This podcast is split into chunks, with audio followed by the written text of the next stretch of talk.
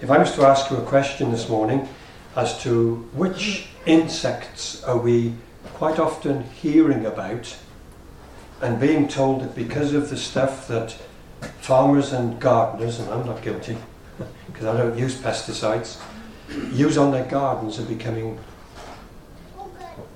extinct.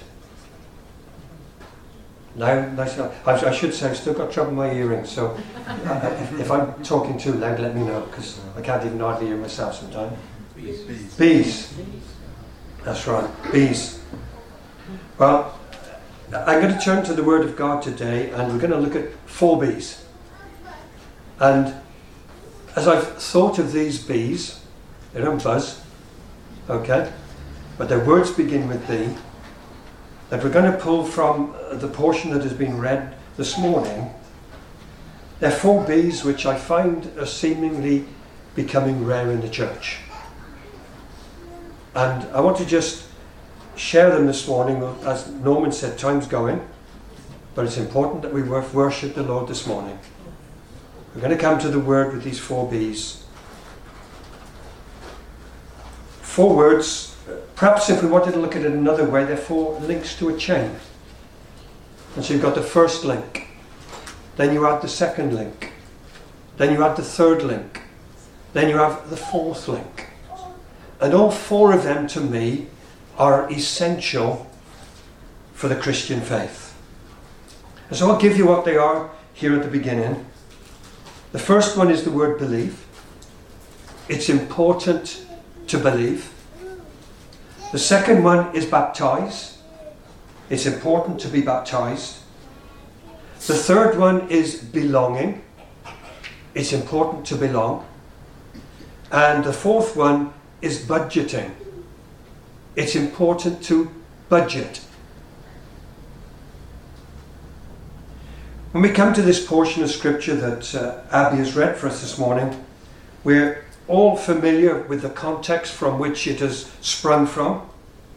We know that Jesus had told the disciples there in chapter 1 of Acts that they were to wait into Jerusalem until they'd been endued with power, and after that they had received that power, they were to be his witnesses, first of all in Jerusalem, then in Judea, then in Samaria, and then to the uttermost parts of the earth.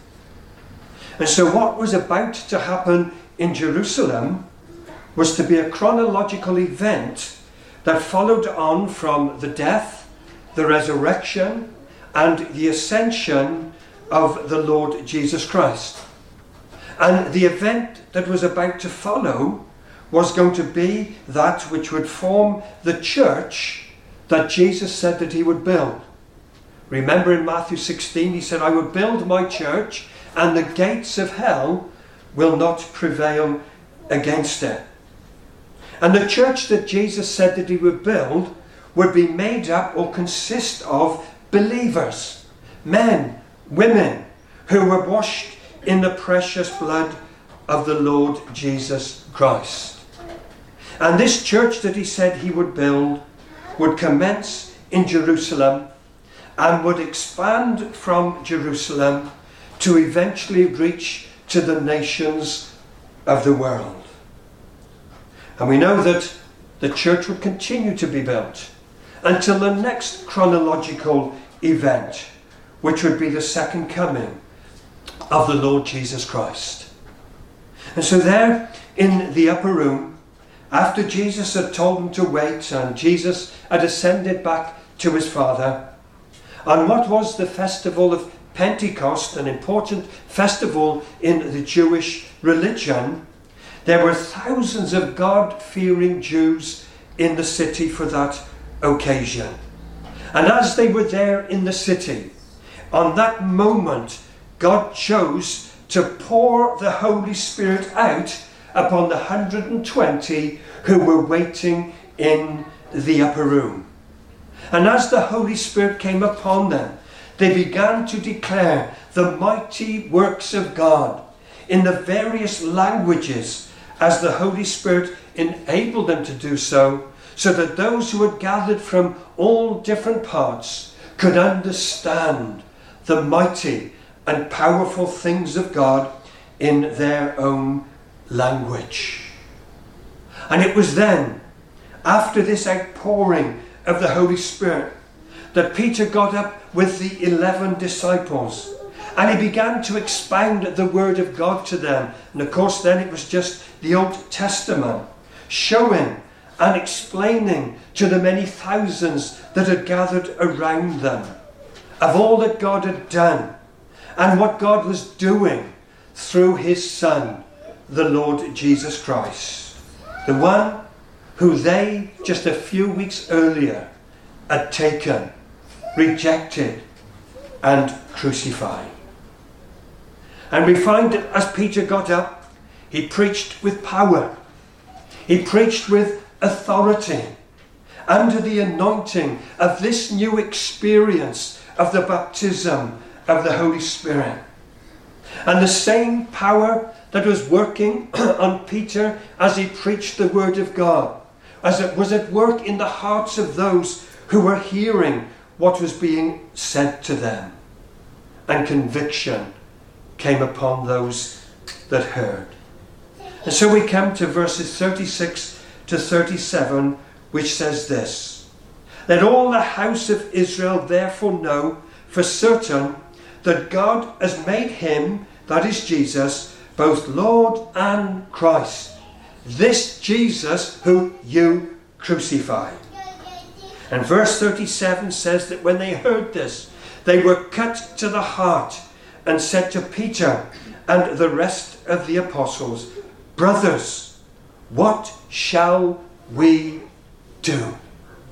And Peter then continued and said, Repent and be baptized, every one of you, in the name of Jesus Christ, for the forgiveness of your sins. They asked the question, What shall we do? Notice there is only one answer. And we see it firstly with Peter's use of that word, repent. Repent. It is only through repentance of sin that it can be forgiven. There is no other way. Our sin will never disappear. Our sin will never be washed away. It will never be cleansed. It will never be forgiven until we come to that place of repentance. And so this comes to the first B on the most important chain in the link. It's the word believe. Now, it's too easy for me to assume on a Sunday morning that we've all come to believe. And I don't want to assume. I want to be sure. Because assumption doesn't prove or guarantee anything. So I want to be sure this morning that we can all say this morning that we have come to believe. See, to become a Christian, a person is required to repent, they're required to confess their sin, and they're required to believe on the Lord Jesus Christ. No one else, no other way, but simply and only through Jesus. It requires a transformation. It requires a complete change or turnaround, which can only happen by believing faith in the Lord Jesus Christ. And the Gospel of John if you read through the Gospel of John and you come towards the end, you will find there that John says why he has written that Gospel. He says that in be- reading it, we will believe on Jesus and as a result will have eternal life. This is what it says in John 20. Now, Jesus did many other signs in the presence of the disciples, which are not written in this book, but these are written those things that John had written in those 21 books of the Gospel of John, so that you may believe that Jesus is the Christ, the Son of God, and that by believing you may have life in his name. We need to make it loud and clear today. When men and women around us are believing in all sorts of things, and may I add, in all sorts of nonsense, and they believe in the cults, they believe in the various religions of the world, in believing in these things, men and women never ever will be saved. They will remain lost and hopeless, and they will remain on the road that leads to hell. There is only one way for salvation. There is only one road that leads to heaven, and the road is provided through the one who said, I am the way, the truth, and the life. On another occasion, remember Paul and Silas were in prison. And I don't need to go into the details of the whole story, but they were thrown in prison because they dared to teach and preach about Jesus. And while they were thrown in prison after being beaten and in the stocks, they knew that a decision was going to be made the next day what to do with them. But it says that at midnight they prayed and they sang hymns to God. They didn't care about what tomorrow held because their faith, their confidence, their trust was in the Lord Jesus Christ. And as they prayed and as they worshiped, God caused an earthquake to take place. And their bonds were broken and they were freed. And the jailer who was in charge of them, who knew that if they escaped, his life would be on the line, he realized that something powerful was at work. And he cried out to them, Sirs, Sirs, and I can imagine there was desperation in his heart. Sirs, what must I do to be saved? And they gave the answer to them Believe on the Lord Jesus Christ. And this call to believe is to everybody. For we read in Romans 3 22 to 25, for there is no distinction. And you can put whatever distinctions you like there. You can put whatever nation you want there. You can put whatever colour you want to put there. You can put whatever race you want to put there. As far as the gospel is concerned, there is no distinction, for all have sinned and have fallen short of the glory of God and are justified by his grace as a gift through the redemption that is in Christ Jesus, whom God put forward as a propitiation by his blood to be received by faith.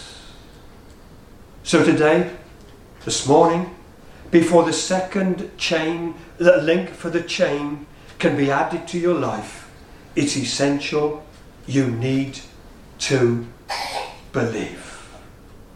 So I bring a challenge this morning to every heart that's here this morning because I don't want to just assume and I don't care whether I'm talking to an older person or a younger person because the message is the same for each and every one of us.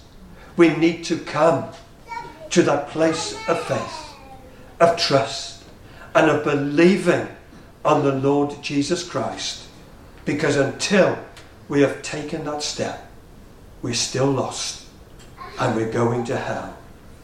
So this morning, can you say with assurance, knowing full well in your heart of hearts that you've made that choice. You have made that decision to give your life over to Him, to Jesus, to be your Saviour. The second instruction that Peter gave on the day of Pentecost was to be baptized. Repent and be baptized. Now we know that the baptism that Peter was referring to was baptism in water. And it's important to understand that although Peter used the phrase repent and be baptized in reply to the question, what we must do is to understand that he wasn't indicating that salvation was a two step process that only happens if both these steps have happened. That is, we mustn't read into the text that we need to repent and be baptized to be saved. To be saved, we just need to repent, to believe on the Lord Jesus Christ. They are two steps, but they're not necessarily taken together. See, the first step to repent is sufficient for salvation. The moment a person repents and believes, that person is saved. That person is born again. But the Bible talks of the second step of baptism as being the next link in the chain. And baptism is an action that takes place to show, to signify, to demonstrate, to testify to those around us that the believing has taken place in our hearts and lives. See, baptism is an act of obedience that when it takes place signifies that we have died with Christ to the world, with its sin, with its pleasure, with its activities that are unhelpful, and we've been made alive in Christ to live for Him and to live for Him alone. Repentance is something that is internal, and baptism is something that is demonstrated externally. See, with repentance, we allow Christ into our lives. And with baptism, we tell the world that we've been altered because Christ is in us. Now, although I believe that baptism is, I believe I should say that baptism is by total immersion. It is a sacrament or ordinance of the church. And I also believe that baptism is only for the believer. It is a step that should only be taken from one who fully understands what salvation and commitment to the Lord Jesus Christ is all about. Now, in the account of Acts chapter 2, which we had read this morning, we understand, we see from there that those who did believe were baptized at the same time. And I can only think to myself, where 3,000 people being added to the church, what an amazing baptismal service it must have been. And a busy one. 3,000 souls repenting and being baptized. I put in my notes, it must have been a smashing and a splashing time. How wonderful it may would have been to be there. But myself, I repented I believed I was saved, whatever phrase you want to use, when I was nine years of old. But I didn't go through the baptism of water until I was 14 years of age. That was five years later. And the reason for that was simply because of the practice of the church that I attended at the time. They used to say that a person had to be at least 14 to be baptized to be sure that they understood what it was all about. Now, I'm not saying that I agreed with that practice. That was what I had to follow where I was. But what I do believe is this it is important that a person knows and understands exactly what it is they are doing. See, baptism is something that helps us to follow the example of Jesus. He himself was baptized and to heed the instruction from Jesus, which he told the disciples to preach the gospel. And after preaching the gospel, to baptize those who believe in the name of the Father and of the Son and of the Holy Spirit. So this morning, if you have believed, which is the first link in the chain, the second question I want to ask is this Have you been baptized? Have you followed this command that is found in the Word of God to repent and to be baptized? And I would love to have a baptismal service here. And I know you'll tell me there isn't something here to baptize in. But listen, there's ways and means. To have a baptismal service here, in this place, to see folk going through the way of obedience. Acts chapter 8 and verses 35 to 38 tells us this that Philip was going down and he opened his mouth and began with the scriptures. He spoke to the Ethiopian and told him the good news about Jesus. And as they were going along the road, they came to some water. And the eunuch said, Sir, here's water. What prevents me from being baptized? And he commanded the chariot to stop. And they both went down into the water, Philip and the eunuch, and he baptized him. If you have believed but have not been baptized, what is preventing you? What is preventing you?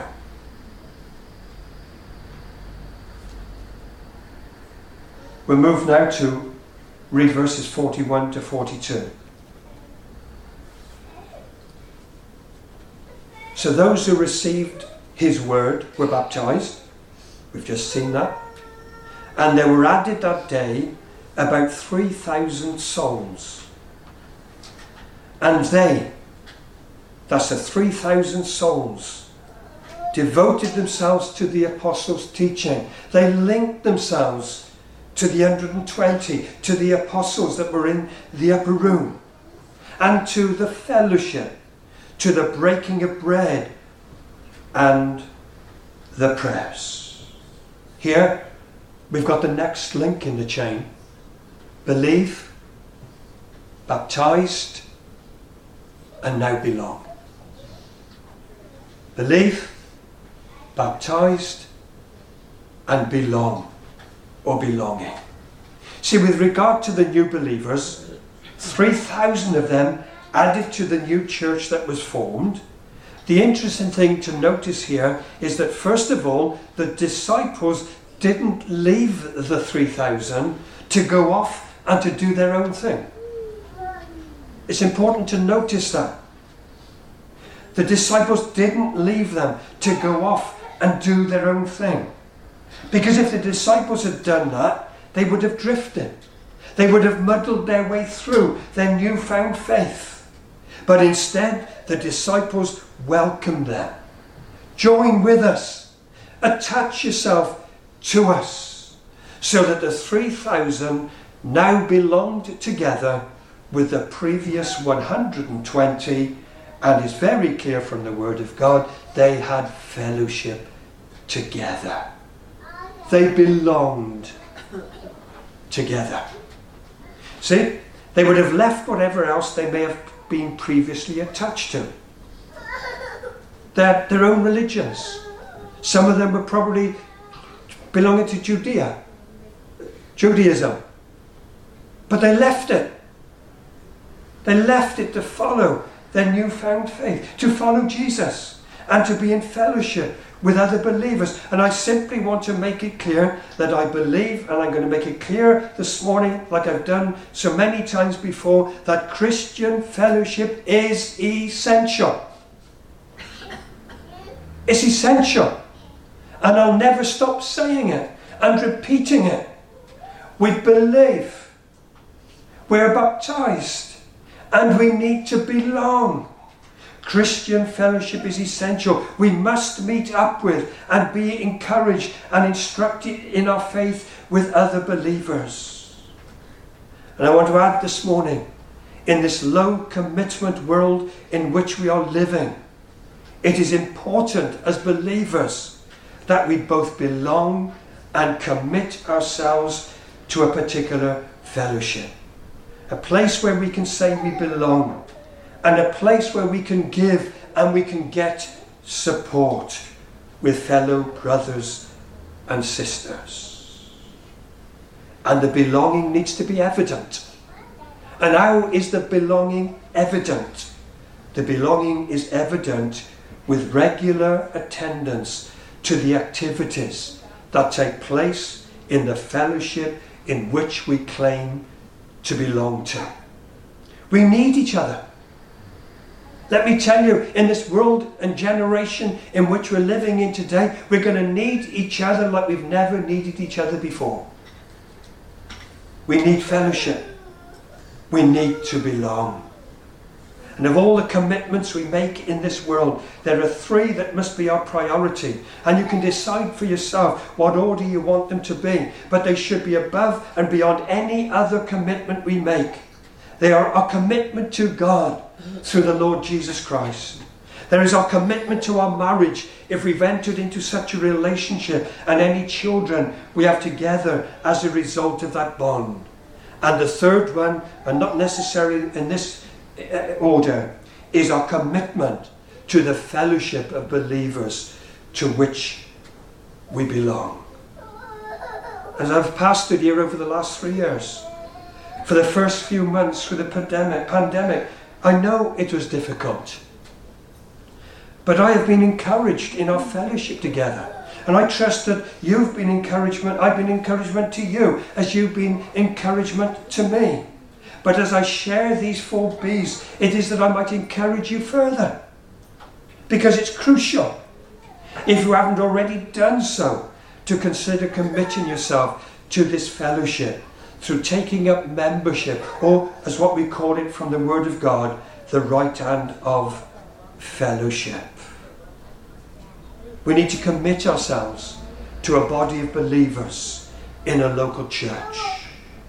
And as you commit yourself to us as a fellowship, we, the leadership, commit ourselves to you as the ones who take responsibility of feeding, caring for you as a child of God and as a part of our family together at Emmanuel. I can't express it enough. Belonging is so important. Too many believers today flit about like the bees. They go from one church to another. They never seem to settle. Spiritual gypsies, we used to call them. Let's be committed to fellowship.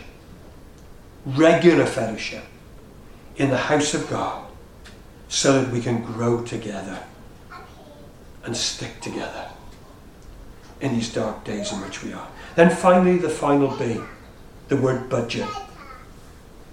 Now, let me make it clear I have no intention to stand up here today and tell any one of you how to go about budgeting your personal or family finances. I'm not a financial advisor. It's enough to look after my. I'm not a financial advisor. All I say on that matter is that we should learn to be wise stewards of everything that God gives us. That includes being wise stewards in the home with our families and with our parental responsibilities, with our personal finances, and also wise stewards of our time, how we spend our time. But the area that is for our attention today, as the fourth link in the chain, is how we should budget financially towards the work of the Lord. See, believe, baptize, belong, then we need to budget for that to which we belong to. Verses 44 to 40, 45. And all who believed were together and had all things in common, and they were selling their possessions and belongings and distributing the proceeds to all as any had need. Now, I'm not suggesting in reading that scripture this morning that you've all got to go from here today and this week get the valuer in to value your house and put it on the market and sell your house and to sell all your possessions. But what I want to speak about this morning, that there is a principle found in the Word of God, and if that was what is essential there for the establishing of the church, there must be something in place for the continuation of the church. And so we need to budget in, as to what we give towards the work of the Lord. See, the, the ministry of the local church, the costs of running and maintaining what already is, has to come from somewhere. The building maintenance, the heating, the lighting, because I love coming here and finding it warm. I wouldn't be very happy if I came in the winter and it was cold, but it costs. There's the cost of having me as a pastor. And on top of that, any financial support we give from out of our income to mission organisations that we support. And it comes from those who fellowship in a particular place. And so we're talking of tithes and we're talking of offerings. And if we tithe, and I believe from Scripture we should tithe, if we tithe, it should be to the place where we have fellowship. We don't send our tithe anywhere else. We don't give it anywhere else. The tithe must be to the place which is our place of fellowship. But why do we give and everything else? Well, we give because God has given to us. We give because God has given to us. We give because we are receiving or benefit from benefiting from ministry and support that is given within the church. But we give because we want to be obedient to what Scripture expects of us. And I want to add that if we give because we think somehow it is like a magic process to getting more, then we're giving wrongly. We're thinking wrongly. For there are those that will teach if you give your tithe, then God's going to give you back twofold, fivefold, or tenfold. But these are wrong motives. They are false motives. They're not Bible based motives. We give because God's already given to us. And we give because God's blessed us. And we give in expectation that He will continue to bless, not on my terms, but on His terms. He blesses in whatever way He sees fit, whether materially or spiritually. For as we give, God does open the windows of heaven to pour out His blessing, not what I demand. Now, I don't like talking about money. As a pastor, I've never liked doing it. I've never liked talking about money. And especially because my income depends on the giving within the church. You don't give, I don't get a wage. But that's the way it is. So I want to say thank you to all who do give generously to the work of God in this place. But let's point to one scripture, 1 Corinthians 16 1 to 2. Now, concerning the collection for the saints, as I directed to the church of Galatia, so also are you to do. On the first day of every week, each of you is to put something aside and store it up as he may prosper, so that there will be no collecting when I come. I think that we can take from that scripture that as we earn or receive financially, we should budget from out of that income the portion, and notice how I'm going to put it, the portion that belongs to the Lord. The portion that belongs to the Lord. And the Old Testament speaks of a tithe, that is 10%. And then on top of the 10% should be that which we consider as an offering. See, the 10% is already or should already belong to the Lord. So the offering is that extra which we give ourselves out of our portion. And God is so generous because He allows us to have 90% of it. Isn't that amazing? He allows us to have 90% of it. And so from out of that should come our offering. And so I can only teach what I believe that Scripture teaches. And you, as you listen to me, are the ones who determine whether it is something you wish to practice. But whatever we do and whatever we give, we give unto the Lord as cheerful givers learning from the parable that Jesus taught about the rich man and the poor widow, that he knows the condition of our hearts from out of which we give. He knows our motives. He knows if we have stolen or withheld from him. And he knows if we've been stingy or if we have given generously. But the wonder is this that regardless, he doesn't hold his blessing from us. What an amazing God. Now, on a Sunday morning, the first day of the week, as 1 Corinthians 16 talked about, in line with Scripture, we take up our tithes and offerings. And you may notice that some don't give. And I'm one of them. And you must think to yourself, well, the pastor doesn't give. Well, the reason why you don't see me giving into the offering bags that comes round on a Sunday morning is because I've already given. And through the pandemic, some of us, to make life easier for the treasurer, make sure that what we give is given online through our banking account or whatever, so that it goes into the church account. So for myself, the moment I'm paid, whatever day it is, I think it's the 23rd of the month, and as soon as I know that the money's gone into my account, one of the very first things I do is I go online and I give my tithe back into the church account. And then, if you're like me, you never carry cash around. So I always get called out on a Sunday night when the bag comes round. So what I try to do is be determined that at least once a month I make sure I have something to go in to the offering. Budget. Budget. We must budget for the Lord's work. We need to believe. We need to be baptized. We need to belong. We need to budget. And as I've said, I don't want these four bees to become extinct, as is with the buzzing bees. But let's be a church that practices.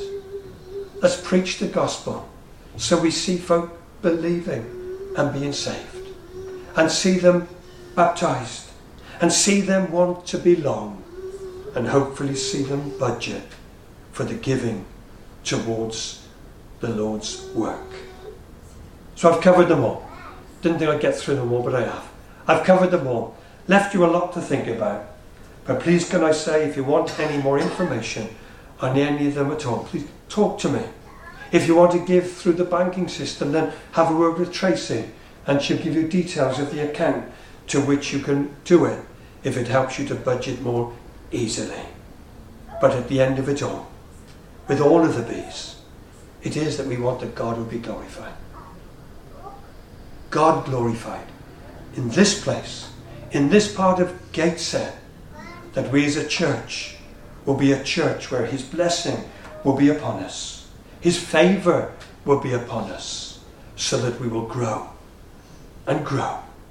And as we saw in the book of Acts, there will be those numbers that will be added to us. So to God be the glory.